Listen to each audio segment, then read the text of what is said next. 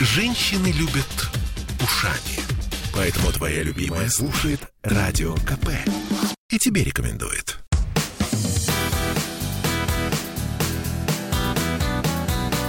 Легенды и мифы Ленинградского рок-клуба студии радио «Комсомольская правда» в Санкт-Петербурге в программе «Легенды и мифы Ленинградского рок-клуба». У микрофона Александр Семенов. Здравствуйте, рокеры!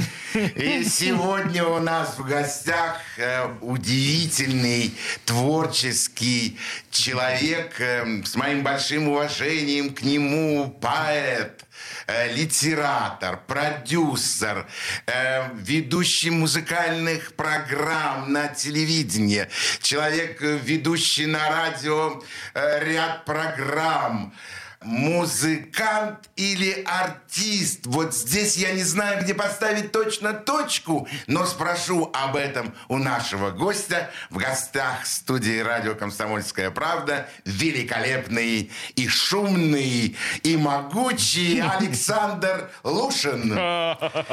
Здравствуйте, дорогие радиослушатели. Вот, сегодня у нас будет э, безумно интересный разговор с безумно интересным человеком. Саш, где ты родился? Уж так ты меня отрекомендовал, дорогой. Спасибо. С любовью. Я в Ленинграде родился. Ты питерский. В роддоме номер один. Это где? Это в Смольнинском районе, за универсамом. Смольнинский. Правда, тогда еще универсама не было. Тогда не было универсама, но роддом есть до сих пор. Э, Не помню эту улицу, на которой он находится, но очень хорошо его знаю. Тульская улица. Там и сын мой родился тоже. О, то есть у вас есть уже определенные традиции. Как видишь, да. Получается так. Кто были твои родители?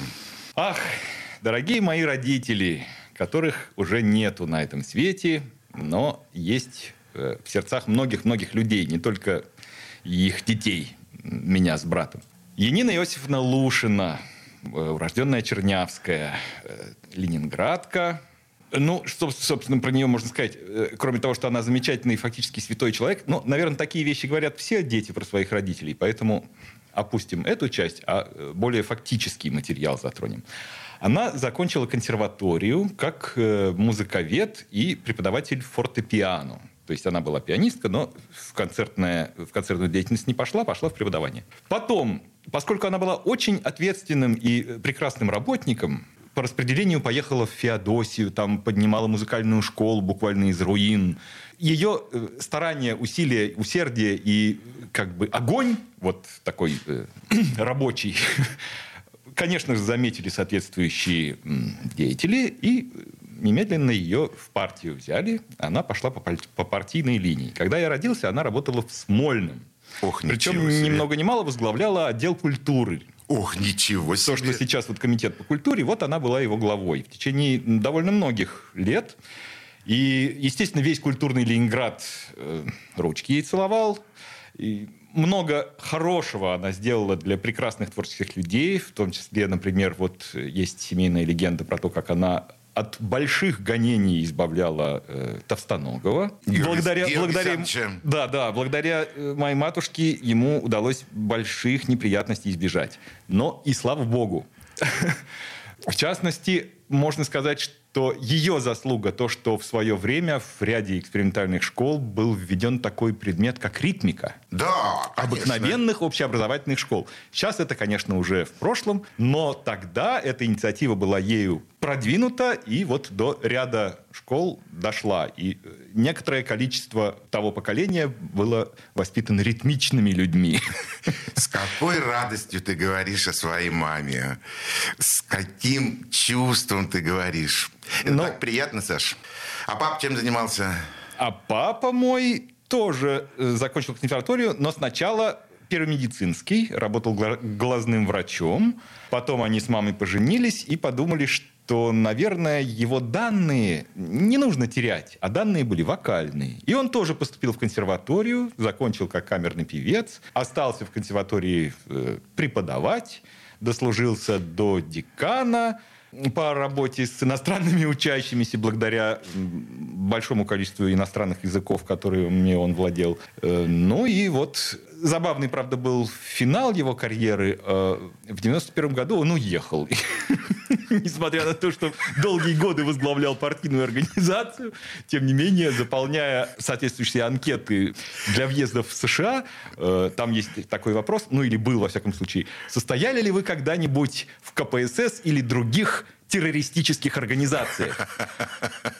Как-то вот ему удалось этот вопрос э, нивелировать.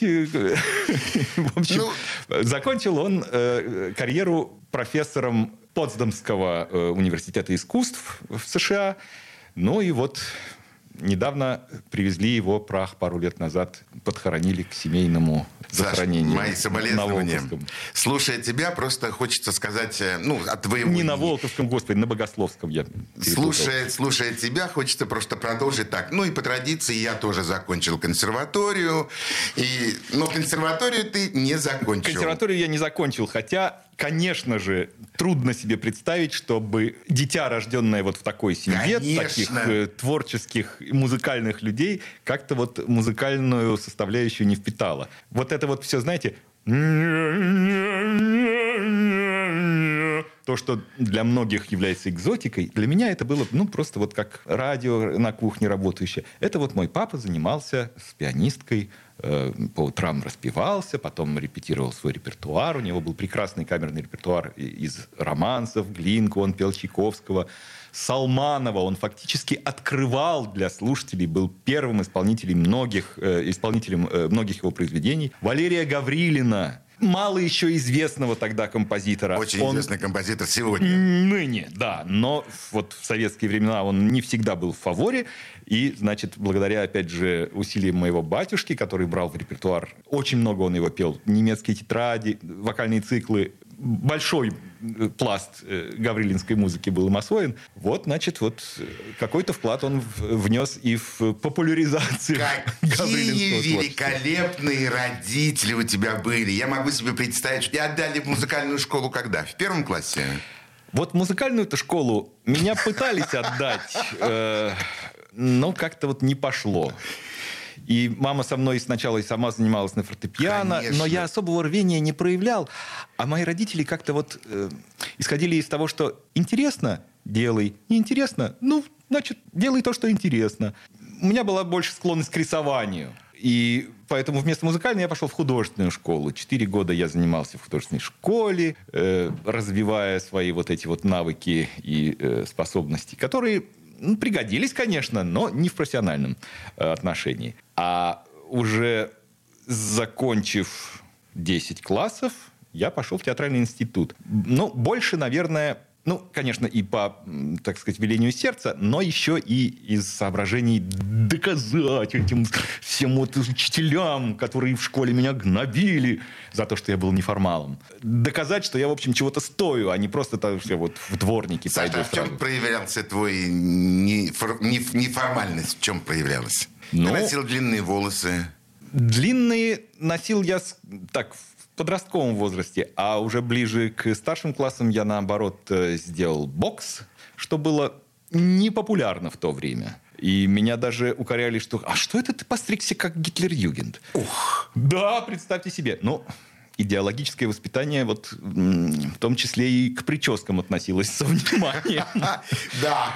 Что мы будем слушать сейчас? Какую музыку, какую песню нам предложил бы сейчас Александр Лушин, фронтмен группы Припинаки и, и еще много групп, начиная с младших братьев. Что за песня? Ну, слушай, конечно, стоило бы, наверное, сделать вот прям такую хронологическую ретроспективу и начать с младших братьев. Но качественных записей я не нашел на сегодняшний день. Они не сохранились. Правда, сохранилась запись концерта на котором э, вы, Александр, произносите э, легендарные слова. Там аппаратура, смотри осторожней. Нет, все отлично, все здорово, но там аппаратура, смотри осторожней. Я эту запись переслушивал потом сотни раз буквально. Мы вернемся к этой моей фразе, но сейчас Песню. я хочу песню. Песня. Э, Пускай прозвучит для начала песня из репертуара упомянутой тобой группы «Припинаки». «Зима». Автор Андрей Нуждин. Слушаем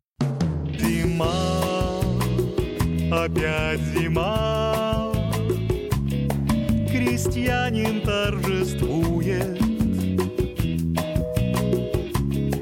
Я в теплых сапогах и шапка на ушах, и ветер ледяной в лицо мне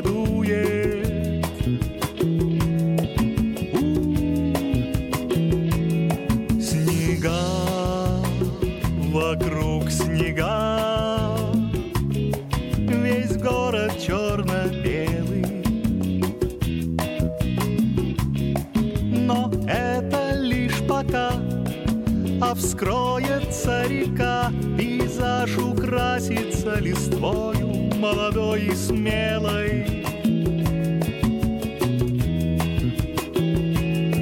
Этот теплый мотив я мурлычу под нос, спасая его от мороза из далеких краев, где играют ладинос. bossa, bossa.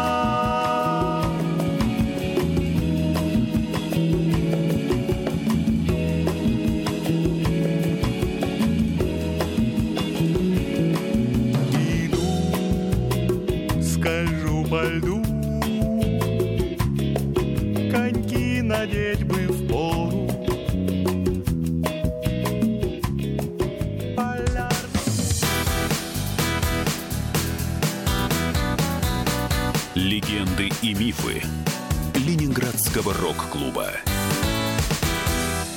Я слушаю «Комсомольскую правду», потому что «Радио КП» — это корреспонденты в 400 городах России. От Южно-Сахалинска до Калининграда. Я слушаю «Радио КП» и тебе рекомендую.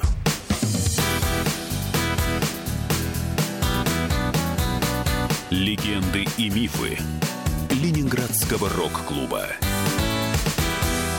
В студии радио «Комсомольская правда» в Санкт-Петербурге в программе «Легенды и мифы Ленинградского клуба» у нас в гостях фронтмен группы «Припинаки», э, музыкант группы «Младшие братья», э, артист, музыкант, поэт, писатель, продюсер, радио и телевизионный ведущий. Все это Александр Лушин. Саш, ты был хорошим учеником? Я... В школе? В школе нет, троечником был. Успевал по литературе только, потому что очень как бы была у меня склонность к этому. Я занимался в литературном клубе «Дерзание» в, в свое время во Дворце пионеров, который, несомненно, огромное влияние оказал и на меня, и на моего старшего брата, поскольку это был ну, настоящий островок свободомыслия посреди гнезда идеологического воспитания. Это какой дворец пионеров? Аничков Анечков, то есть центральный дворец пионеров. Вот, кстати говоря, Саша, мне э, Нина Алексеевна Князева, наша преподавательница, говорила так. Вот если я еще раз услышу, что ты говоришь «Анечка в дворец», я найду эту Анечку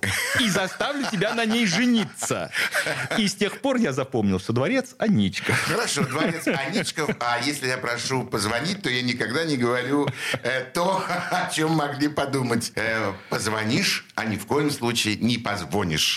Ну, такой маленький экскурс э, в, в, русский, в произношение русского языка э, мы закончим и вернемся снова к молодости, к юности Александра Лушина. Хулиган? Ну, как сказать, хулиган? Таких прям вот э, вандальных каких-то склонностей у меня не было. Но неформалом я, конечно, был. Носил булавки и сережки, и всячески своим внешним видом показывал, что я не такой, как все. Как все. Да, и э, бывал гостем э, опорных пунктов э, милиции, да, за зауженные брюки школьные и за остроносые ботинки. Ну, в общем, даже как-то раз был эпизод, у меня э, отобрали тетрадки школьные, в которых я на уроках, ну, просто вот так вот, на уроке истории висит перед, передо мной портрет Маркса. Ну, я взял его, нарисовал в тетрадочке. Такой поток сознания просто. Вот Да. что, что, что вижу, то пою. Нарисовал портрет Маркса, потом да, какие-то слова стал писать. А урок был про анархию. Я пишу, анархия, мать порядка. И вот, ну, просто вот это вот какие-то почеркушки. Для работников милиции это оказалось аргументом в пользу того, что я идеологический враг. Эти материалы, в смысле мои тетрадки школьные, были отправлены в КГБ. Оттуда их переслали в школу 157-ю, э, которая была, э, ну, при Смольном, в общем-то, такая экспериментальная школа, элитная. подразумевалось, что там самые-самые должны... А где она находилась? Она и сейчас находится в гимназии принцессы Альденбургской у Смольного, э, улица пролетарской диктатуры. Да, точно, там Да. находится эта школа. Да. 10 лет я в нее ходил. И мой брат старший тоже. О чем я говорил? А, прислали в школу тетрадки, фенечки сняли с э, запястья, все булавками, тоже с меня снятыми, прикололи все это. Вот этот весь набор приехал к директору школы. Моих родителей вызвали, им это торжественно вручили. Родители пришли домой и говорят, вот мне тут твои тетрадки передали. В общем, такой вот холостой оборот сделала идеологическая машина. Ну, Скажи мне, спорт в твоей э, молодости каким-то образом проходил? Отдавали меня на коньки, но очень мне это было неприятно. Мне не нравились э, ребята, с которыми там вот приходилось. Мне не нравилась эта атмосфера, мне не нравился тренер. У него были серебряные зубы, и это меня как-то очень... Да, вся передняя челюсть была сплошь серебряной. коньки.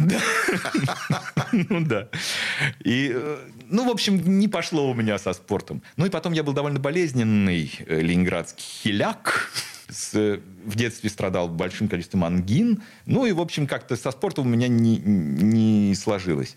И уже буквально, ну, в сильно зрелом возрасте я приобщился к йоге, и вот это оказалось немножко для меня, Твое. ну да, ближе, это ближе. твоим. Да, По-настоящему. Не какой-либо там спорт с перетягиванием, с бегом, с Не, никаких рекордов. Да, вот это всегда мне было... рекордов. да.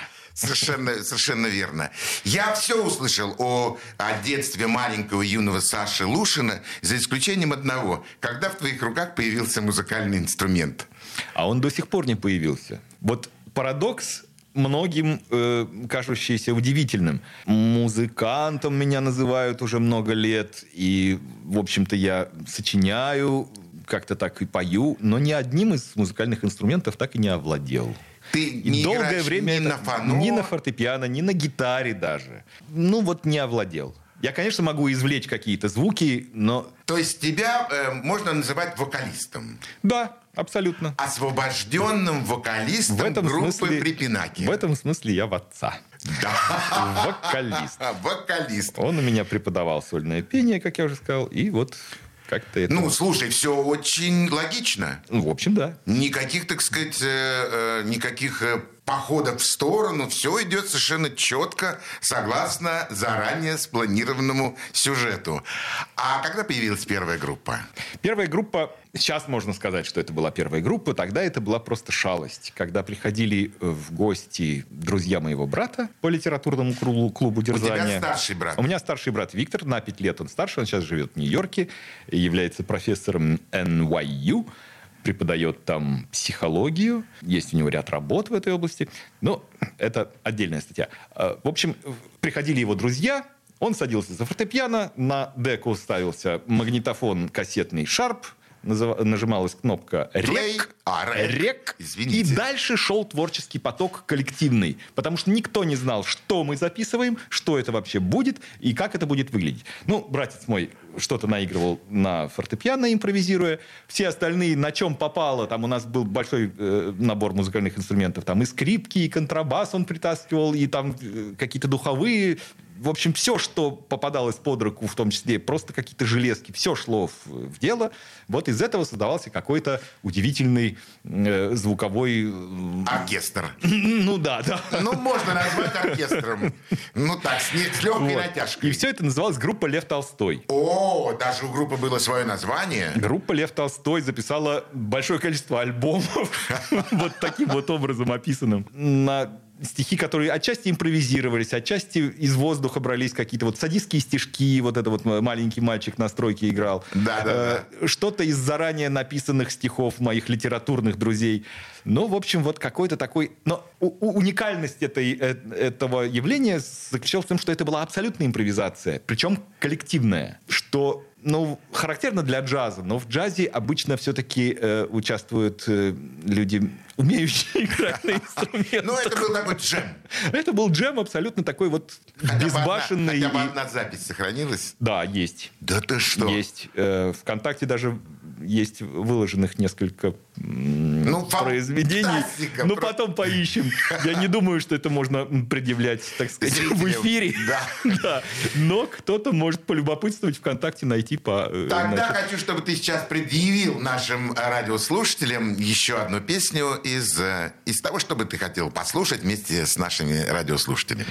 Ну, пусть это будет, например, песня «Над душистым чапаралем», которая была записана совместно с коллективом «Tres Muchachos y Compañeros», который, как известно, является дочерним проектом Markscheider Kunst, для спектакля «Докопаться до истины 2», который в 90, если не ошибаюсь, ой, в 2003 году был выпущен э, таким театром, который мы создали в свое время совместно с моими однокурсниками и моей покойной супругой Наташей Пивоваровой. Вернемся к этому чуть позже, а, а сейчас... пока над душистым чапаралем. Слушаем. Над душистым чапаралем зажигается луна, зажигаются вечерние огни Буэнос-Айреса. Я не знаю, как ты встретишь, как повстречаешь ты меня.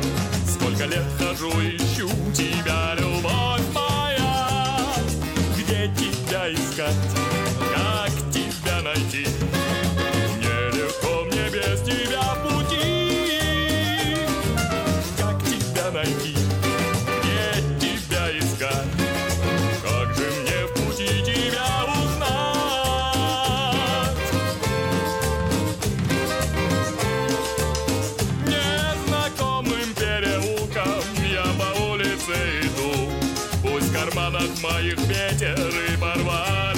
Сандалии. Ненароком потерял я путеводную звезду. Так приди же, обними же, поцелуй же и так далее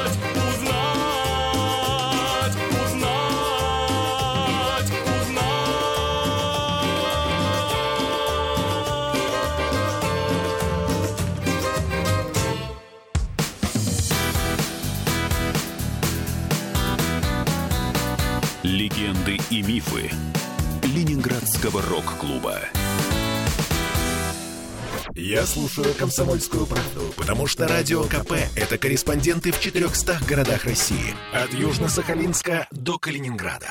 Я слушаю «Радио КП» и тебе рекомендую.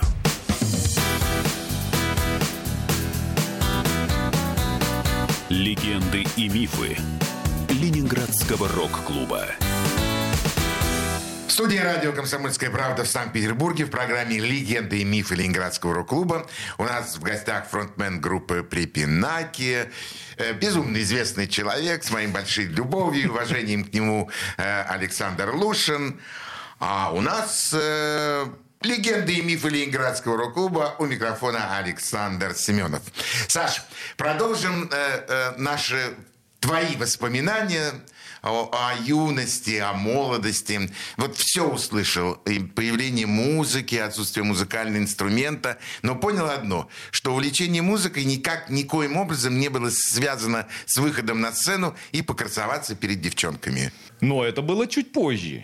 А, да, Лев Толстой, Лев Толстой это было лет 12-13. А уже э, в девятом классе состоялся дебют группы «Младшие братья» на сцене Ленинградского вот, рок-клуба. Вот.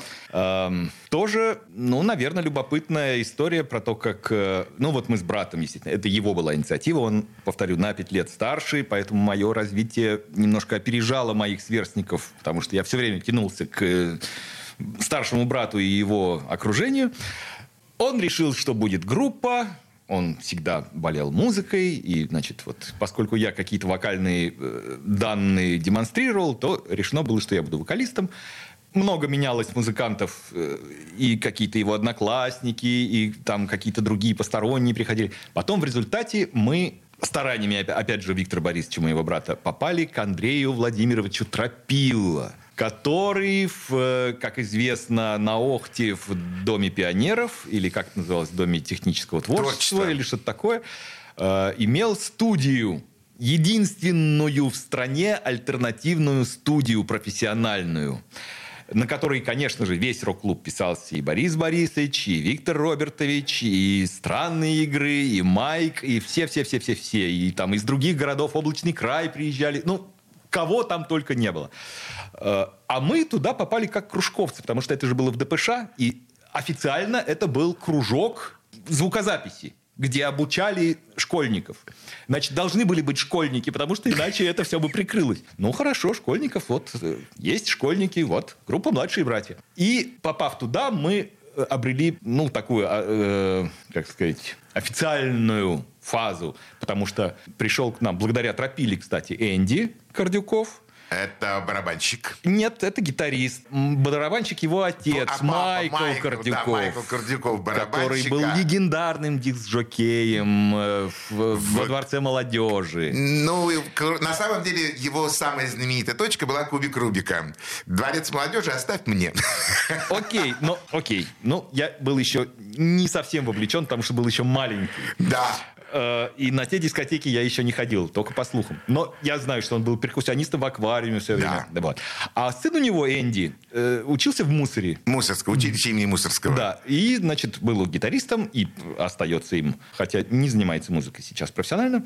Он уже привлек своих там товарищей по э, училищу Саша Курбуков, потом Ринга появился, Сладкевич, барабанщики. Да, Ринга. А, Дима Матковский из группы «Мануф- «Мануфактура» подогнал нам басиста Витю Иванова. Ну, в общем, как-то вот по, по Отличный по состав. сарафанному какому-то такому принципу вот со- собрался некий состав, который стал репетировать. И вот мы записали несколько треков у Тропилы и предъявили все это в рок-клуб. Было сначала прослушивание, не помню там в каком ДК. Причем в первом отделении была группа «За рок», а во втором «Младшие братья». Володя Ермолина. Мы в одно время вступали в рок-клуб. Это забавно. И э, в результате состоялся дебютный концерт на сцене ЛМДСТ, ныне театра Зазеркалья. Э, Знаменательно, что вот концерт прошел, а ночью с этого дня рванула Чернобыльская АЭС. Это был апрель 86 года. Ну, видимо, шестого, да. Да. Как восприняли в Ленинградский рок-клуб? Да с восторгом. У нас было столько наглости и, в общем-то, не дурные музыкальные идеи, потому что нахватались-то мы, слава богу, всего и отовсюду. И как-то... И главное, что вот молодой задор, и плюс к этому еще и некоторый все-таки налет интеллекта благодаря литературным... э, литературному окружению из Дворца пионеров и вообще некому такому вот интеллигентскому бэкграунду, все-таки мы немножко отличались, наверное, от сверстников, которые в этой же области пытались что-то делать. Но и рок-клубовские деятели это восприняли весьма благожелательно. Все, нас моментально приняли в этот рок-клуб, и как-то мы стали И вы вот стали членами счету- Ленинградского Да. рок-клуба. Младшие братья, ну, собственно, потому что мы действительно были помладше, чем основной массив рок-клубовский. Тем не менее, вот как-то приобщились. Да, я редко делаю ремарки э, из своего, так сказать, восприятия тех музыкантов, которые приходят к нам в студию, но здесь я все-таки эту ремарку обязан просто сделать. Повтори, пожалуйста, еще раз, Саша, эту фразу, э, которую я сказал вам э, по поводу сберегания аппаратуры. Там аппаратура, смотри осторожней. Нет, все отлично, все здорово, но там аппаратура, смотри осторожней. На сцене молодая группа «Младшие младшие братья. Их э, выступление было настолько фееричным, и музыканты настолько завелись от всего от этого, что один из музыкантов выскочил за кулисы Ленинградского дворца молодежи в поисках чего-то такого, чтобы вот уж дать так дать всем, чтобы все это увидели. Схватил огнетушитель, выбежал на сцену. Кто ему это рассказывал? Перевернул его, как положено, ударил об э, пол, об сцену, и из огнетушителя полилась Струйка вначале тоненькая, потом побольше, какой-то ржавый, грязный, непонятной жидкости.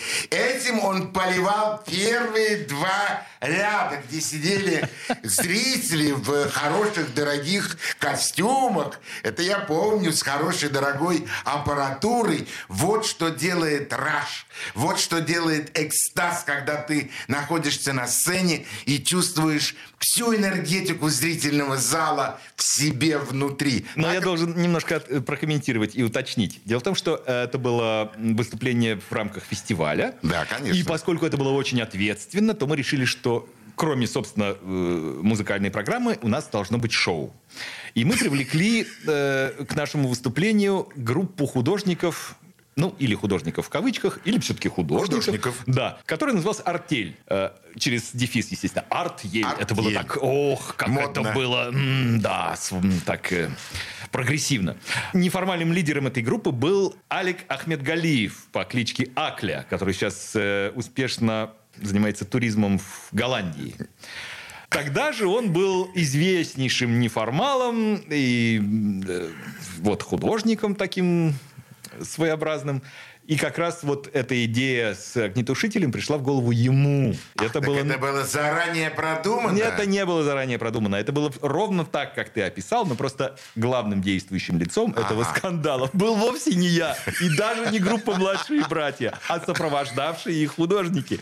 Но поскольку никто не знал, что это художники, а на сцене группа «Младшие братья», то, Да естественно, все все, подумали, грехи, все, конечно. все, все шишки до нас и посыпались. И ох, сколько потом нас чистили, и нам бы. этот огнетушитель припоминали. Несколько лет. Младшие братья, а, огнетушитель. Понятно. Вот Саша, сколько лет прошло, я до сих пор помню эту историю, как будто она перед моими глазами. Это было фантастическое шоу. Это было лучшее шоу всех времен и народов группы «Младшие братья».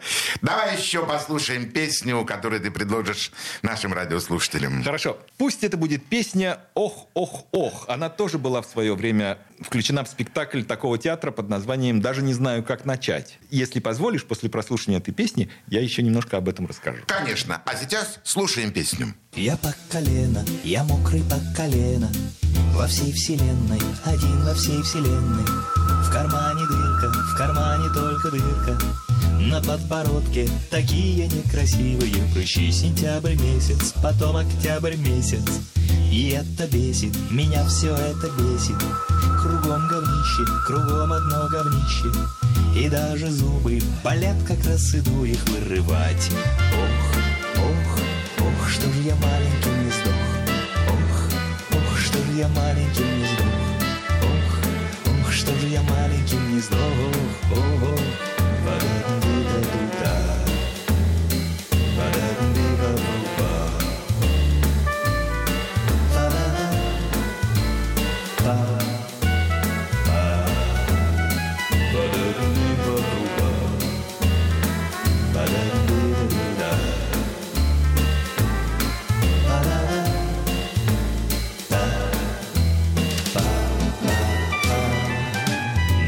Очень скоро, я знаю, очень скоро Зажгется снова фонарь в конце забора. Увижу снова я свет в конце туннеля И свежий ветер опять задует прямо мне в табло. Я все преграды опять преодолею Все, что разбилось, я аккуратно склею. И в небе снова звезда моя зажгется И этой песней забуду я дурацкие слова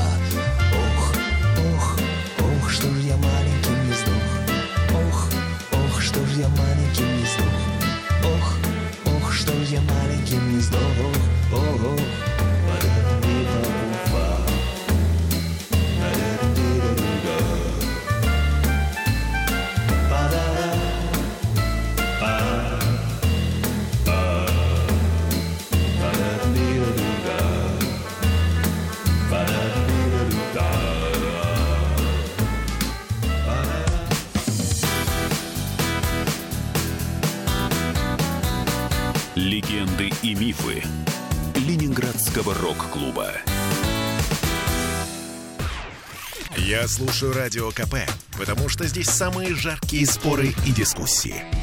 И тебе рекомендую.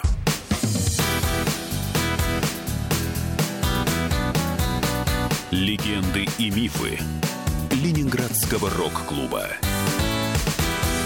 Студии радио «Комсомольская правда» в Санкт-Петербурге в программе «Легенды и мифы Ленинградского рок-клуба» у нас в гостях фронтмен группы «Припинаки», музыкант, артист Александр Лушин. Саша, продолжи, пожалуйста, тот э, э, рассказ, который ты начал. Во-первых, я хочу сказать, что аранжировку этой песни сделал небезызвестный музыкант, замечательный барабанщик, аранжировщик и мультиинструменталист Леша Рацин, известный нам э, По группе еще, «Телевизор». еще по группе «Телевизор». Но это было уже после того, как э, мы все в рок-клубе там тусили. Это было уже в 2000-х годах. Тем не менее, вот наш альянс состоялся, он сделал такую аранжировку. Ну, в общем-то, по фану, ни, ни для чего. А потом уже эту песню я включил в спектакль, даже не знаю, как начать, такого театра. Это был третий спектакль такого театра. Шел он в, спекта- э, в театре «Особняк». Совершенно не был похож на театральное действие. Это было совершенно нечто непонятное. Какие-то обрывки, какие-то этюды, диалоги, не связанные, на первый взгляд, друг с другом, но все нани- нанизанные на ниточку любви. Так или иначе, в каждом вот этом эпизоде рассматривалась какая-то грань этого удивительного явления.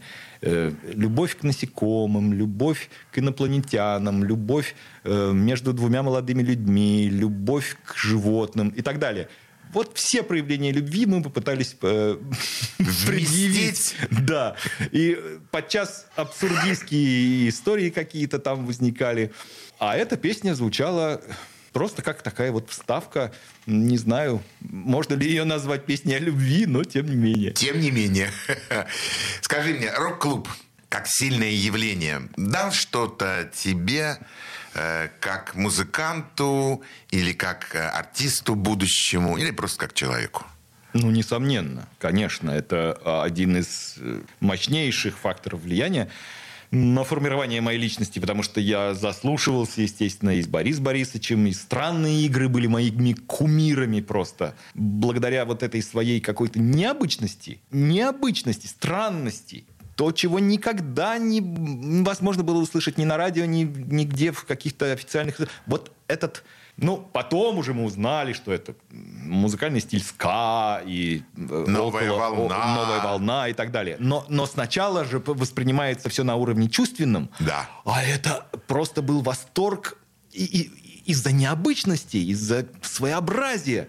В общем, Цой, естественно, и Кинчев огромное влияние тоже, вот когда он только появился, ох, какой это был мой кумир, я копировал его сценическую манеру, вот эта вот постановка рук и расставленные ноги. Да, Саша, манера. это миф или Что? это правда? То, что ты копировал Кинчева?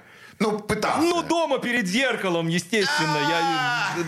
Я не думаю, что на сцене это было заметно. Хотя, может быть, э, подспудно что-то и сценический образ там, э, если посмотреть записи сохранившиеся наших концертных тогдашних выступлений, может быть, можно какие-то мотивы увидеть. Но э, факт тот, что влияние всего этого было мощнейшим. И это был такой свежий ветер в моей голове. Конечно. А на собрание ходили? На собрание рок-клуба? Да. Естественно. Это же было так почетно и... Вот, расскажи, что это было почетно. Потому что очень многие музыканты, которые сидели на твоем месте, говорили так, ну, суббота, там надо было идти, что-то отмечаться. Но там, видишь, мы же были младшие там. братья. А. Для тех э, э, представителей более старшего поколения, наверное, это было уже рутиной и как, каким-то, э, какой-то отсылкой к э, комсомольским Да, собраниям, да. etc. Но для нас прийти и приобщиться. И как я помню, э, э, белый зал в э, ЛМДСТ. ЛМДСТ. Вот небольшой, а Белый соседний зал, белый. соседний. Да, там вот деревянные эти э, стульчики были расставлены, перекличка, там группа такая-то здесь, группа такая-то здесь, группа объект насмешек. И из заднего ряда Рикошет? да-да-да, рикошет. Ну какой-то. То есть, о, и вот это все вот эти крохотные моменты, это впечатления, которые, видишь, на всю жизнь остались в результате-то. Ну, да, это Слушай, какой у тебя блеск в глазах появился, когда ты стал вспоминать эти собрания. Э, Я тоже бывал на этих собраниях. У меня, конечно, не было такого ощущения, но э, была радость общения после собрания. Вот вы после собрания сразу убегали, как младшие братья, или вы оставались со старшими товарищами? У нас магазин был недалеко там. Но видишь, мы были все-таки помладше. Мы, Младше. мы, мы, э, мы наблюдали, мы приобщались, мы впитывали. Мы не были как бы э, непосредственно внедрены. Мы немножко были со стороны, но мы жадно это все как-то пытались присвоить. Ну, если не присвоить, то хотя бы встать рядом. Да-да, ну, я имею в виду приобщиться. И всегда, значит, надо было как-то принарядиться, особенно вот не пойдешь же в школьной форме на собрание рок-клуба. Значит, надо с Хотя собой... это было бы так кайфово. Ну, на концерты на некоторые я ходил в школьной форме, это было очень смешно. Конечно. Да. Э, Я помню, на первые рок-клубовские фестивали я приходил, там, дневной концерт там, допустим, в 3 начинался, да? Значит, я приходил к 12, когда еще не было никакого контроля, э, никаких кордонов Да, не было установлено. проходил. Проходил через э, сцену, Где прятался? п- при- через сцену в зрительный зал спускался и в заднем ряду между рядами на пол ложился. Это миф. Это правда! Это миф, Саша. Саша, это я тебе рассказываю деталь своей биографии. На полу? На полу пару часов полежать, портфельчик под головой, чтобы попасть на рок-клубовский фестивальный концерт. Там такая толпа снаружи беснуется, пытаясь сломать двери. А я уже внутри, а я уже спрятался. Гениально. Просто гениально. На какой-то концерт странных игр мы смотрели с приятелем, забравшись на чердак. Э, с- над сценой, э, вот там как, как какой-то Ну, наверное, там, где колосники. вот Это. И вот, значит, с колосников, но это все-таки не сами колосники, это над колосниками еще какое-то там вот чердачное именно помещение, но между балками там что-то можно было рассмотреть. Вот на странные игры я так ходил один раз. Слушай, ну это же здорово. Через сортир мы забирались. Ну, Но это это, это классика известно. жанра, да, да, это даже, это- по-моему, было отражено у Серебренникова в фильме. Да, да. Этот эпизод. Это... Кстати, в этом эпизоде мой хороший юный э, приятель э, снимался, молодой актер Леша Фролов. Я с радостью увидел молодое поколение актеров, приобщенных вот к той нашей культуре. Ой. Э, Саша, я э, хочу пригласить тебя еще раз прийти к нам в студию. Мы запишем еще одну передачу, потому что я чувствую, что мы даже четвертинки не затронули того огромного объема, жизненного объема, э, который происходил в твоей жизни. И заканчивая первую нашу передачу, я хочу поздравить тебя с прошедшим днем рождения. Спасибо. Я был на твоем дне рождения, я видел этот великолепный моноспектакль, потому что даже просто отдельно песнями этого назвать, наверное, нельзя. Это был действительно настоящий моноспектакль. Я получил колоссальное удовольствие. Жаль, что этого не видели многие э, наши радиослушатели. Мои поздравления с днем рождения Спасибо, тебя. дорогой. Я надеюсь, что эту программу, э, которую ты назвал моноспектаклем, я все-таки буду еще дальше э, предъявлять. И ты будешь первым, кто узнает о месте и времени проведения этого мероприятия. А я уже расскажу тогда об этом всем. Договорились. А сейчас э, мы прощаемся, и как э, Александра Лушина называют в театральных кругах, мы прощаемся с Александром Лучшим. Так точно. Поздравляем его с днем рождения, приглашаем на следующую передачу, а сейчас прощаемся с нашими радиослушателями. Всего самого доброго, до свидания, пока. До новой встречи. Пока.